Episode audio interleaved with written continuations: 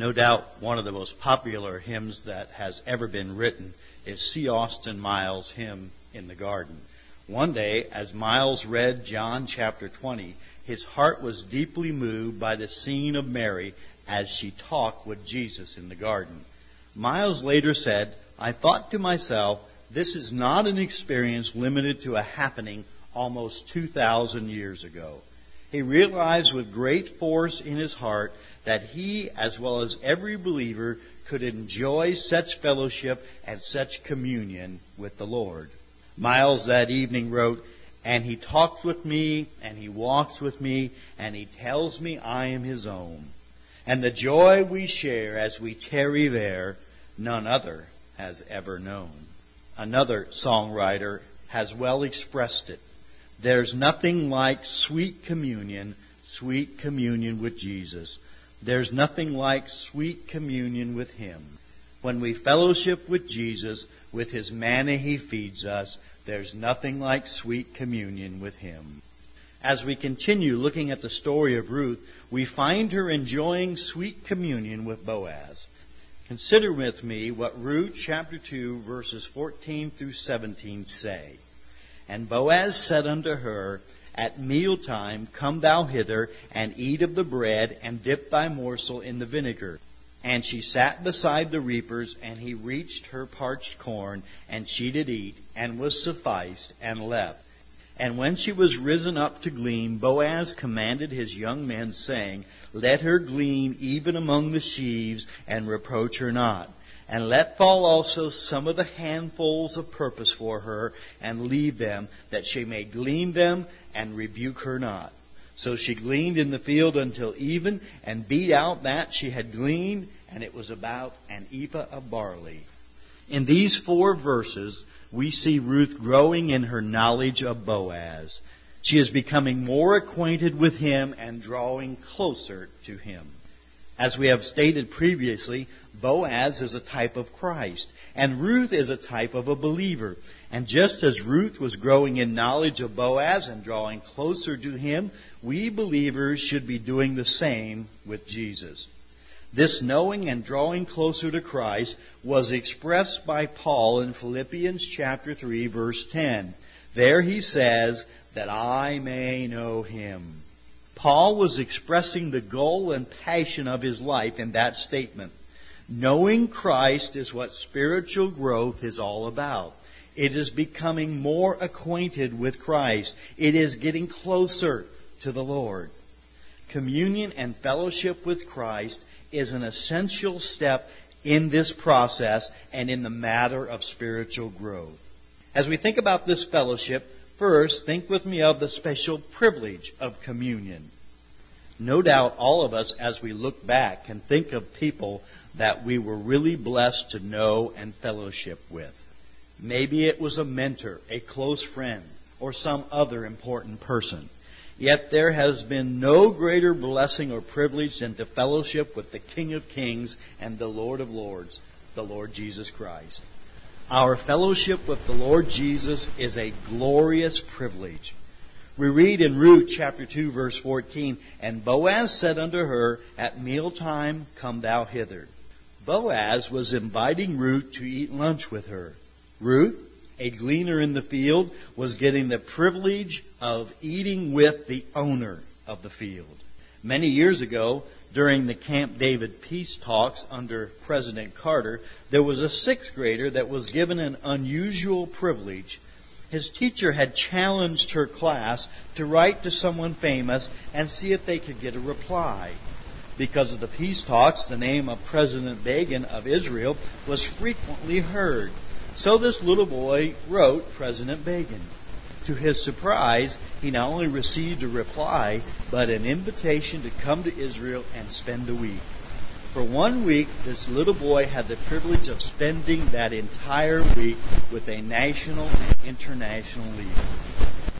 You know, when I read that story, I could not help but think of the great privilege I have of spending each day with the greatest leader the greatest figure that history has ever known, we have the privilege of fellowshipping with the Lord Jesus Christ. What if tomorrow there was a knock at your door, and when you opened it, there was the postman with a registered letter for you? You signed for it, and as you did, you noticed that in the left hand corner of the envelope were the words, The White House. When you opened the letter, you found that it was a personal invitation from the President of the United States to come and spend a few days with him. I believe I know what you would do. After the rest of the family picked you up from the floor, you would be on the phone calling everyone you know. Guess what? I got an invitation from the president to visit the White House. You would call every newspaper and radio station in town. You would be beside yourself with excitement. Yet we have the glorious privilege of visiting with the King of Kings and Lord of Lords anytime we want. And we don't even need an invitation. We have an open invitation to visit and fellowship with Almighty God. The writer of Hebrews in chapter 4, verse 16 says, Let us therefore come boldly unto the throne of grace. So we have the glorious privilege of having fellowship with Jesus Christ. But our fellowship with Jesus is also a gracious privilege. What had Ruth done to receive this invitation? Absolutely nothing.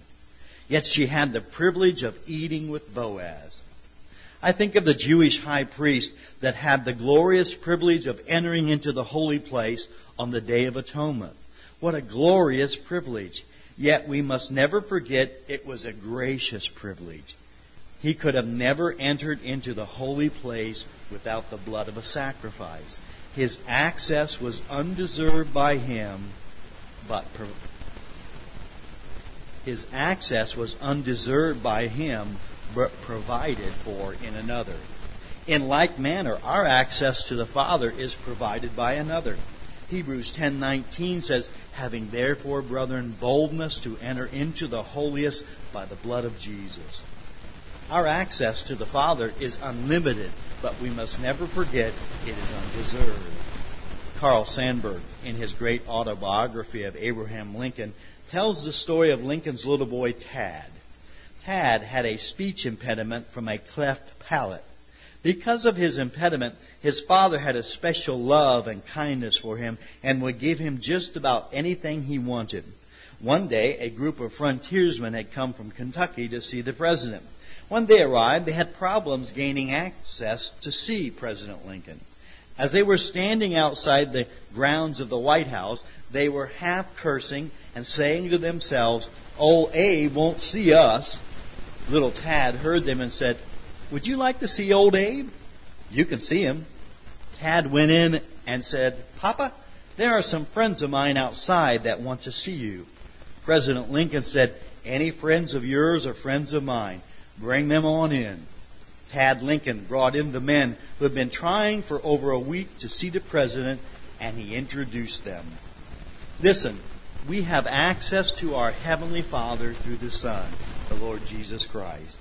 It is a glorious privilege, but we must never forget that it is a gracious privilege. We don't have access because we deserve it, but because we know the Son of God, and because of Him, we have access and fellowship. Secondly, when we look at this fellowship and communion, we see the specific purpose of communion. Communion with God is not only a privilege, it is also a prerequisite. Spurgeon said, the most healthy state for a Christian is that of unbroken and intimate fellowship with the Lord Jesus Christ. Notice in Ruth's case why fellowship with God is a necessity in the Christian life. First, this communion with the Lord is needful for replenishing the depleted life. Notice when Boaz invited Ruth to eat with him. In verse 14, we see that it was at mealtime. And Boaz said unto her, At mealtime come thou hither, and eat of the bread, and dip thy morsel in the vinegar. This mealtime was around noon. It's what we would call a lunch break. They had worked in the field all morning. Reaping and gleaning was hard, back-breaking work as one had to constantly bend over as they worked. And it was hot and sweaty work as they labored under the hot sun. Mealtime was a time of rest, a time to sit down, eat, and replenish oneself for the rest of the day. You see, Serving God is a matter of giving and giving and giving. Giving of time and giving of self. But what many fail to realize is that one who gives and gives must somewhere take in to make up what has been given out. Never in history have we heard more about burnout, stress, and mental, physical, and emotional breakdowns. We are a lot like one lady that went to her doctor. He asked what was wrong. She said, I feel run down. So after he examined her, he said, Lady, you're not run down, you're too wound up. For many people, it is both a case of being run down and wound up we need to take a bit of advice from the instructions given for a grandfather clock. Don't let it run down and don't wind it too tight. I believe the biggest reason why folks are burning out and burning up instead of burning on is there has been no meal time with Jesus.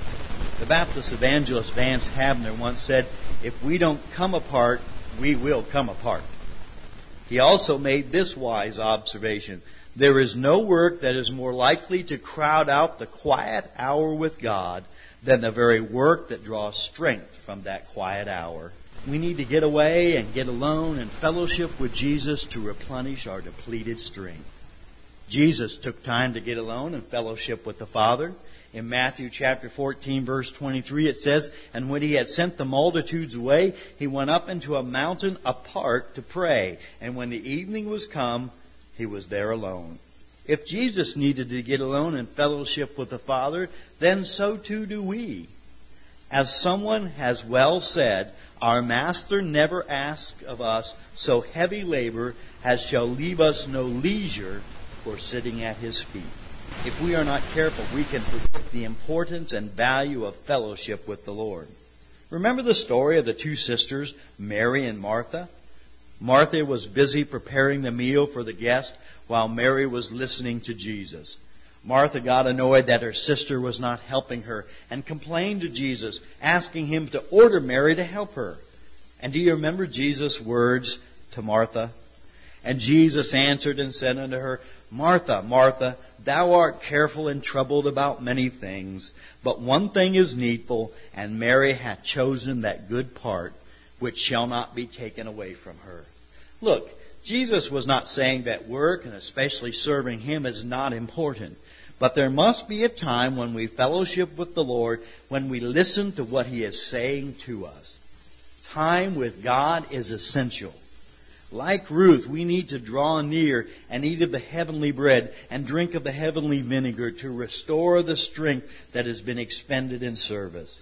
We also see that this communication is needful for receiving the divine life. Listen to what verse 14 of Ruth chapter 2 says. And she sat beside the reapers, and he reached her parched corn. Boaz not only invited Ruth to eat with him, but he shared his own food with her. He gave her parched corn. Now there is a very special meaning and symbolism in those words, parched corn. The history of Israel can be divided into three periods Egypt, the wilderness, and Canaan. They were brought out of Egypt, which symbolizes a sinner being saved and brought out of the world. They wandered in the wilderness for 40 years. Those 40 years symbolizes a carnal believer. It speaks of someone who has been saved but never goes much further in the Christian life. They are brought out but not brought in. Finally, after the 40 years, the nation of Israel was brought into Canaan, which is a type of the victorious life. It is living in resurrection power. By that, I mean it is living in the same power of God that resurrected Jesus Christ. It is a life where one is the conqueror rather than being the conquered. It is the experiencing of the divine life that enables the devout life. Now, each of these three stages of Israel's history can be described by a particular kind of food. In Egypt, the Hebrew people ate leeks, onions, and garlic. This is the food of the world. In the wilderness, they ate manna. This is heavenly food provided by the Lord. But we read in Joshua chapter 5, verses 11 and 12, that after they crossed the Jordan into Canaan, they did eat of the old corn of the land, unleavened cakes and parched corn neither had the children of Israel manna anymore. Parched corn was the food of Canaan, and that parched corn symbolized the food of a victorious life. Look, folks, fellowship with God is essential, for it is in this time of communion that we receive from Him that which enables us to live victoriously. Boaz, a type of Christ, offered Ruth parched corn. That parched corn symbolized the food necessary for a victorious spiritual life. Someone has written, Canaan possessors safe in the land, victors, confessors, banner in hand, Jordan's deep river evermore behind, cares of the desert no longer in mind. Egypt's stigma rolled away, Canaan's corn our strength and stay. The Christian life is the Christ life. For the Christian, the life that is required on the earth is a life that is received from heaven. In fellowship, the Lord gives us the parched corn of the divine life. In fellowship, He gives us His power, His strength, and His resources to enable us to serve Him. We also see that this communion was needful for retaining the delightful life. Again, notice verse 14 where it says, And she did eat and was sufficed. The word sufficed means to be full or to be satisfied. Ruth had had her needs met and she was satisfied. David said in Psalm 16 verse 11, In thy presence is fullness of joy. At thy right hand there are pleasures forevermore. Why do many believers lose their joy? One reason could be that they have not been spending time with Jesus. The missionary Adoniram Judson wrote in his diary, I have this day attained more than ever to what I suppose Christians mean by the enjoyment of God.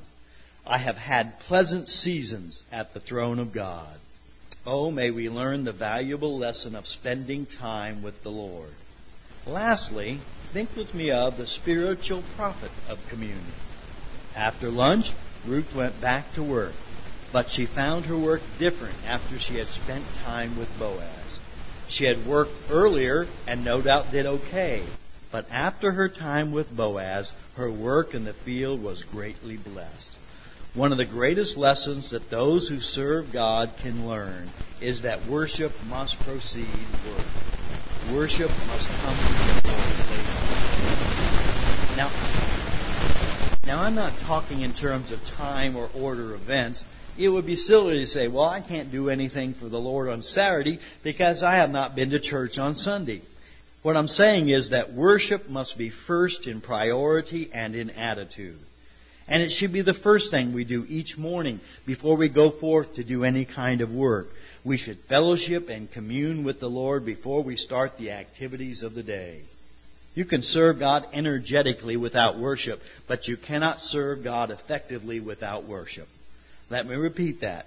A Christian can serve God energetically without worship, but they cannot serve God effectively without worship. Those who are always doing something for God without taking time to be with God may be busy for God, but they will not be blessed of God. Notice how Ruth's work in the field changed after she spent time with Boaz. You see, her communion resulted in effective service. Notice verse 15. And when she was risen up to glean, Boaz commanded his young men, saying, Let her glean even among the sheaves, and reproach her not. Boaz said to his workers, Do not do anything to hurt her or hinder her. Boaz saw to it that she could work effectively without any hindrance. If we want our work for God to be effective, we must spend time with God. God will bless with liberty in service, and for service those who fellowship with Him. God will bless with liberty and service those who fellowship with Him. I have often heard people say something was hindering the service today. Maybe the hindrance was the lack of time spent with Jesus. Communion also resulted in encouraging service. Notice verse 16, and let fall also some of the handfuls of purpose for her, and leave them, that she may glean them, and rebuke her not. Boaz told his workers to drop some handfuls of grain on purpose. I can see Ruth as she is gleaning behind the reapers, picking up what they missed, picking up a little here and a little there. Suddenly she comes upon this huge handful of barley. Wow, she says to herself, Yahoo! Hey, you dropped this! And nobody turns around. The workers keep going on like they can't even hear her. So she says, Well, praise God, I'll keep it then. I am sure her heart beat harder and faster as she came upon one handful after another. Notice verse 17. So she gleaned in the field until even and beat out that she had gleaned, and it was about an ephah of barley. The volume of what she picked up amounted to an ephah. An ephah was ten times as much as the children of Israel gathered of manna for each day while they were in the wilderness. In other words, Ruth gathered enough grain for at least ten days of food. Instead of going home with an armful, she went home with a basketful. I can only imagine how her heart leaped with joy over the blessings she had experienced. But folks, what Ruth experienced can and should be our experience as well. As we fellowship and commune with the Lord, as we worship Him daily, He will bless our labors and graciously give us bountiful results for our efforts. Those who work in God's field along the way, He sends those encouraging handfuls on purpose. You pick up a little here and a little there, and you get to thinking, I'm not getting much done. My life is fruitless, and my ministry is so powerless. Then God gives you a handful on purpose to encourage your heart. If you want to serve without hindrance and reap effectively, spend time with Jesus. Remember Paul's words in Philippians 3:10 that I may know him you know what follows that?